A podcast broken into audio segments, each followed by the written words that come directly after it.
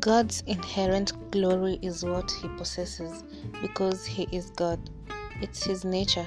We cannot add anything to his glory, just as it would be impossible for us to make the sun shine brighter. But we are commanded to recognize his glory, honor his glory, declare his glory, praise his glory, reflect his glory, and live for his glory.